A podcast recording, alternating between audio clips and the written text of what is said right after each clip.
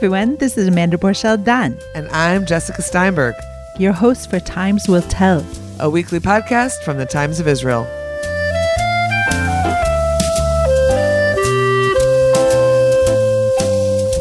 Hey, Times Will Tell listeners, it's Jessica Steinberg, and I'm here today with Adeena Sussman, a chef, cookbook author, author of Sababa and the upcoming Shabbat. And we are on site at Camp Ramah in the Poconos in the hills of Pennsylvania, where Adeena has just finished a week long culinary workshop cooking and teaching to campers and staff members, working out of Sababa, of course, cooking her Israeli treats, teaching about the wonders of tchina and hummus and pita and roasted cherry tomatoes and all kinds of other things. And we're going to take a few minutes of uh, the opportunity to speak with Adeena and hear what she's got to say. Hello, Adeena. Hi, thanks for having me. Nice to see you. Nice to be with you. You're finishing your upcoming book, Shabbat. I imagine you're really putting the final the pieces together on that. And now that Sababa's been out for how many years? Almost three. Almost three to wondrous reviews and very happy home cooks and all kinds of chefs and all kinds of culinary people the world over.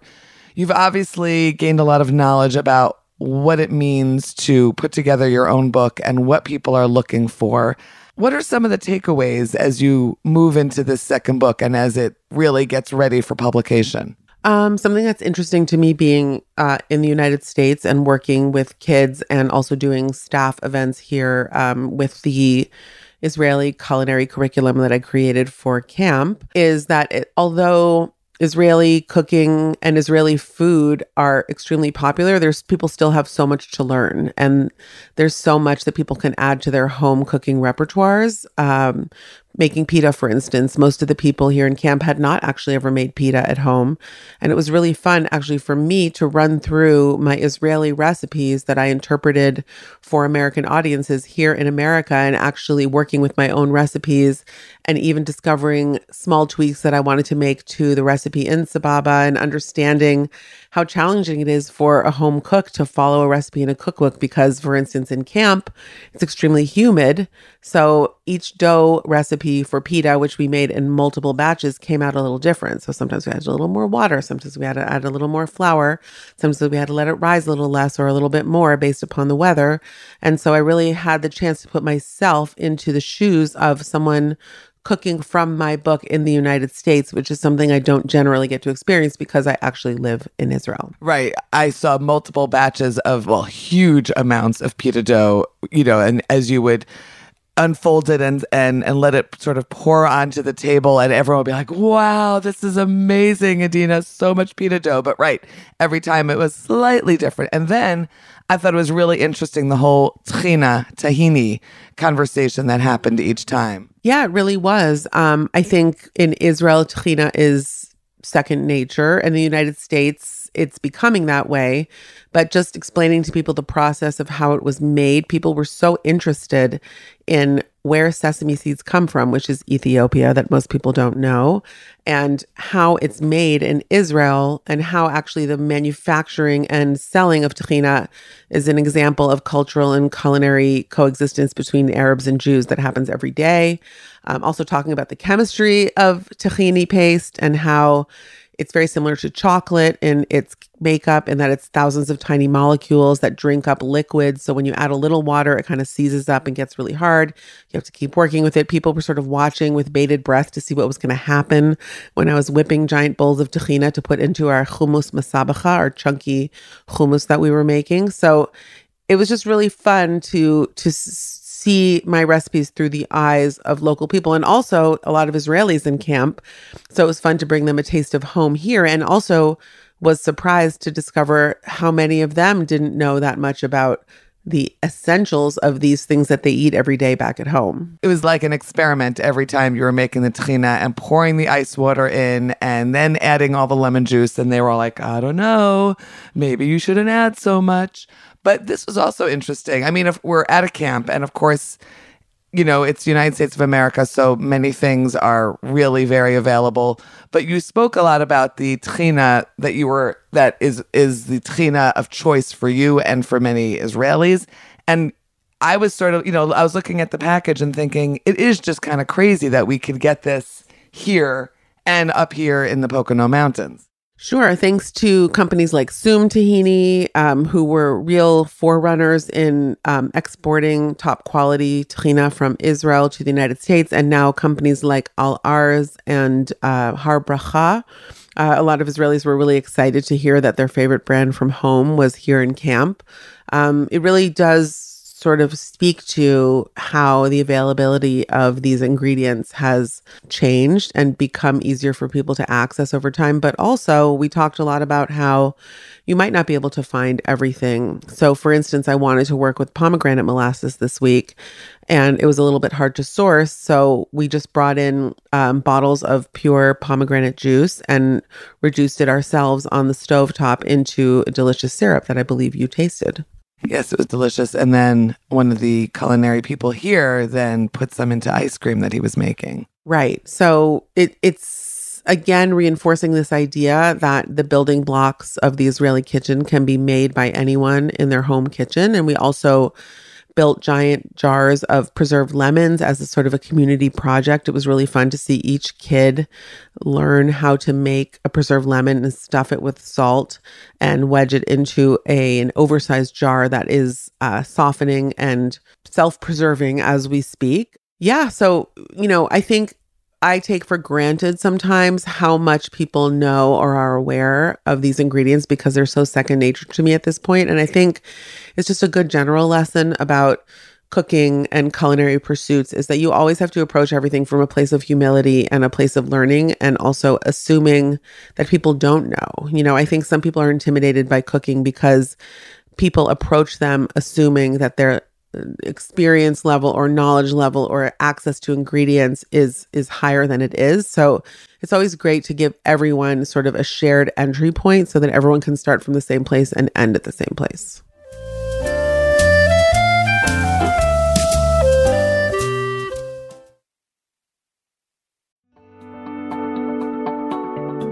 The Technion Israel Institute of Technology is where some of Israel's brightest minds ask the biggest question of all what if?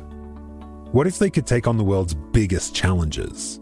What if they could develop life changing environmental, scientific, health, medical, and technological discoveries that will make a huge impact on Israel and the planet? But they don't just ask the question, they answer it too. They turn those ideas into reality. They make them happen. To see just some of the incredible things they've achieved, get the Technion Booklet of Wonders at ats.org slash wonders. We hope it inspires you to give them your support so they can keep doing what they do best. The American Technion Society. World changing discoveries by Israel's brightest minds, made possible by you.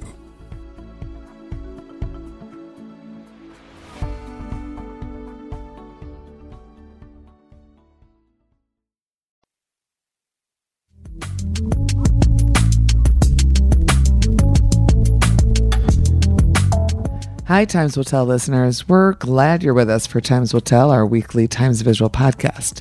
You should also check out our daily briefing, the 15 minute podcast dropped every Sunday through Thursday, in which we speak to our fellow Times of Israel reporters and correspondents covering the very latest news and headlines.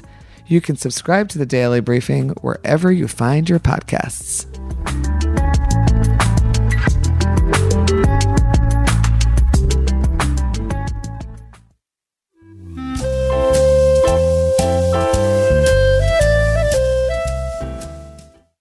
You also spoke a little bit about what that meant in terms of your upcoming book about Shabbat and how you had people test recipes, which I thought was a really interesting little anecdote about your cookbook authoring process. Actually, as coincidence would have it, I received an email this morning from the tester who is testing the hummus masabacha recipe for the upcoming book and he is not Jewish and has does not have a lot of um, institutional knowledge of either eating or cooking these dishes. And he wrote me that the, it seemed a little bit loose and what texture should he be looking for. And, you know, it's again an, exa- it's sort of a, a good lesson in my innate bias. Like I know the texture and that's why I have these recipes sent out to people because I now know that I need to go back and do a better job at guiding my home cook into how this recipe should look. What should the texture be? How should the viscosity read to the home cook? How thick should it be? How thin should it be? How warm should it be? All those things that are so important to a home cook. So, you know, sending the recipes out to people who don't have um, a lifetime of experience eating them is super important and it makes sure that everyone who's making this recipe whether they've ever had it or not will have success and will just become one with with the recipe Right. We were talking about this last night as you were going through the second culinary workshop that some people they they look at the cookbook and they say, "Okay, I'm thinking about getting I'm thinking about getting sababa. How many ingredients are in a recipe? Uh, am I going to be able to do this?"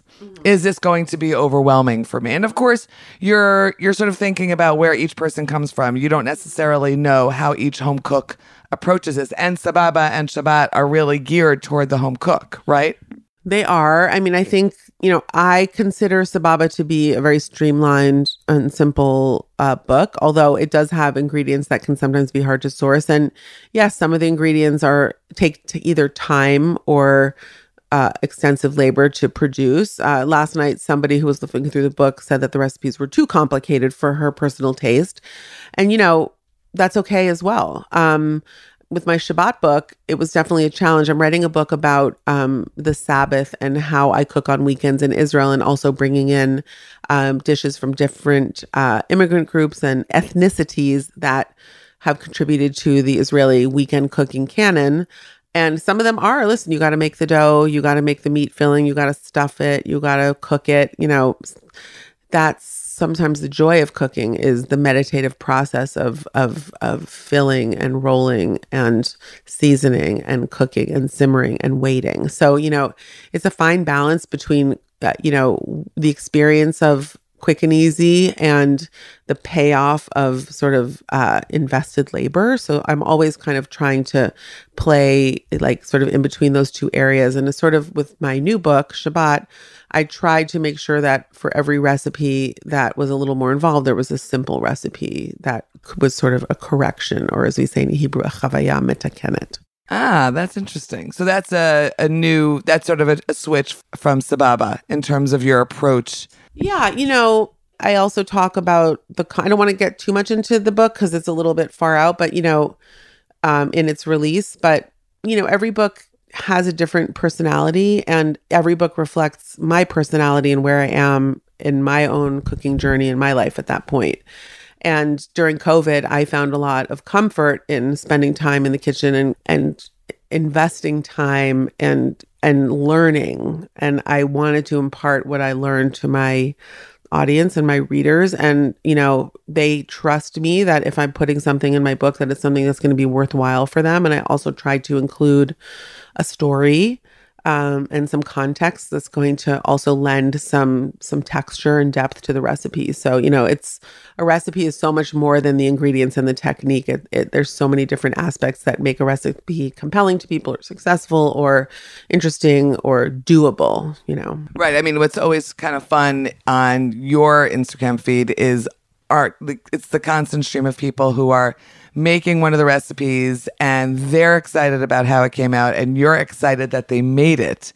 And I'm wondering, as you, you know, now they're several years down the road from Sababa, when you think back to it, what are the recipes that really just became the stalwart, the, you know, sort of the iconic recipes of the book that you ne- didn't necessarily expect? Like I always think of the melted cabbage, which is now just yeah. something I make so regularly. But what are the ones that surprised you? I would say the tahini blondies, you know, to me, um, sort of a, a Middle Eastern take on a, a standard American dessert recipe. Um, watching people, oh gosh, there are so many that surprise me. The orange soup, ah. the marak katom, you know, uh-huh. something that I think a lot of Americans were not familiar with, just sort of as a concept, just taking all the different orange root vegetables. Mine is, uh, you know, made with a coconut milk base and has like a crunchy nut topping. Um, my coleslaw that has a cumin dressing um, and pomegranate and apple is also something that just I'm always surprised to see how many how many different people are making that. Um, a lot of people make my challah recipe. Um, you know, challah has been made for centuries, thousands of years. Um, and yet, you know, you can always add something new and different. Mine has olive oil and honey. Although in my new book, I have a whole different take on challah, which is actually less Israeli and much more sort of Proustian and sentimental to me. And we can talk about that another time. But, um, you know, for me, a cookbook is as much an emotional journey as it is a cooking journey. So, you know, seeing people um, making, you know, the harissa honey chicken from Sababa a lot, the schnitzel, you know. I mean, those maybe are a little more expected, but also seeing like tens of thousands of people make schrug, you know, Yemenite hot sauce, and and have that be um, a staple in their in the in the side shelf of their refrigerator has just been really gratifying. Right. I think this week, someone that we spoke with she was telling a kid was telling you how much the schnitzel ah yes uh, uh, a teenager from toronto was telling you how your schnitzel when she, when her mother makes it it's just really one of her faves. So i was curious which brought me to think about uh, working with teenagers mm-hmm. which you've certainly worked with family groups and i imagine teenagers have come through your kitchen. But what was it like working with teens on your recipes? Because we as the as we were approaching this uh, this week here, the question always was: Are the kids going to eat labneh? Are the kids going to eat roasted cherry tomatoes? How are they going to react to all of this? Yeah, I mean, I think I asked them to come in with an open mind, and you know, kids are incredibly sophisticated now. They're exposed to so much media, um, so you know, they knew about a lot of the foods. Everyone was willing to try everything, and what I found really interesting was I tried to make all of my lessons very participatory, but when I found the kids were most engaged was when I was demonstrating something that was technique driven. Mm. Um, and, you know, chattering teenagers all of a sudden became silent and just were watching for like 10, 15 minutes without a peep in the room when I was standing up front, showing them how to cut something properly, uh, how to make the tchina, showing them the process, you know, and it made me realize that it's never too young to teach people the process. And, you know, I think that's where, um, you know, TikTok recipes might fall short. You know, um, that's why a cookbook really gives you the time and space to commune with a recipe and and learn the proper technique. So I was really uh, interested in how interested the kids were about the proper way to make something and and sort of look, look, going deeper on a recipe. Right, and of course it's camp, so even though they get three meals a day and many snacks, they're always happy to come to this room, the mitbachon, the little kitchen at camp. And what, Adeena, what are you making? Is there anything that we can eat? Yeah, a lot of kids, you know, camp food is repetitive. Doesn't matter what camp you go to. And I think just having that hit of fresh lemon juice or the tang of strained yogurt or the tartness of pomegranate molasses or the richness of freshly made warm hummus or like a, or you know steam coming out of a pita like it sort of brings them a taste of you know something very homey and nurturing and also just very different from the standard american palate which is typically served in camp um, even a jewish camp. So um, it was fun to see them react so excitedly to to eating this food and to making the food and also to want to go home and make it for their families. Right, completely. And there was something else that I was thinking about. Last night we had this staff event where a lot of the Israeli staff, there's 40 Israeli staff members here at the camp who are shlichim, who are emissaries of a sort, who work at the camp for the whole summer. And they came en masse to this event yes. and were on one hand, very, very excited to just be able to eat foods that they haven't eaten for the last, I don't know, five, six weeks.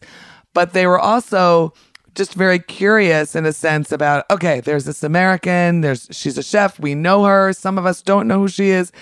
What what can she tell us about the food that we've been eating our entire lives? Right. I mean, I think that is the issue of, you know, being a bit of an outsider in a culinary culture is an advantage. So, you know, I step back and look at tahina differently than they do because you know tahina is like their mayonnaise essentially. So do americans think about mayonnaise that much? Not really. We just buy it and we use it. You know but if someone was coming from another culture where they had never experienced it before they might you know poke around a little bit more to get a little more uh, context um, a little more insight into it. Um, and you know I try to present if I'm working with an Israeli group or you know, I would never try and presume that I know more than they do. Um, so I brought them into the the conversation and brought up volunteers to taste what I was making to add their insight into whether it needed more lemon, more salt, more tahina, you know, when we're talking about the the whipped tahina that we made or the hummus. So, you know, I think there's always a way to um to teach without sort of being pedantic and heavy handed and sort of acting like I know best, you know. So my style of cooking in general is consensus building and and dialectical. So like everyone has something to add to the conversation, everyone has something to teach me and like that's what I love the most about my job is that every day is learning experience for me. So now you're you're heading back home, back to your kitchen where I'll probably be craving like pizza and hamburgers. right. We've actually had another very funny part of the experience, which I'll just mention, is uh, here in the the Pocono Mountains in a little town called Lake Como or Lakewood, where there are dozens of camps. There's actually this little downtown. It's really not a downtown. It's basically an ice cream stand called Jericho's or DJ's for those who used to come here many, many moons ago and a kosher pizza joint that also, of course, has a sushi window and has a separate meat kitchen for the Golan Heights uh, skewered meat dishes that they serve and a Rita's. Right. And American Italian ices. I think it speaks to, you know, how all people, kosher or not, just crave the foods of the world. You know, generally when I'm in the United States, I make it a rule not to eat a lot of Israeli food. Um, and when you live in Israel, you realize that, you know, Israelis are craving the flavors of the world. So, you know, yes, they eat gallons of tahina per person in Israel every year and fresh salad every day and all the things that we eat, but they also crave sushi and Thai food and Mexican. Mexican food and hamburgers and Italian food, you know. And so, you know, I think people have an idea that Israel is just shawarma, hummus, and falafel, or even modern Israeli food, but really it has a very varied and and ever growing and sort of continuously evolving food scene that is more global than ever actually and i think that those influences are going to come back in and even further influence israeli cuisine itself well said. Thank you, Adeena Sussman, for being with us at the Times Will Tell. My pleasure. See you soon, listeners, and we'll be back on Sunday with another daily briefing. In the meantime, happy listening and have a Shabbat Shalom and a great weekend. Thanks so much for listening to Times Will Tell from the Times of Israel, and thanks to our producer, Gilad Brownstein. Please subscribe wherever you find your podcast and check out our daily briefing news show every Sunday through Thursday. Like what you hear? Consider rating us on Apple Podcasts or Spotify to spread the word. Until next week, Shalom.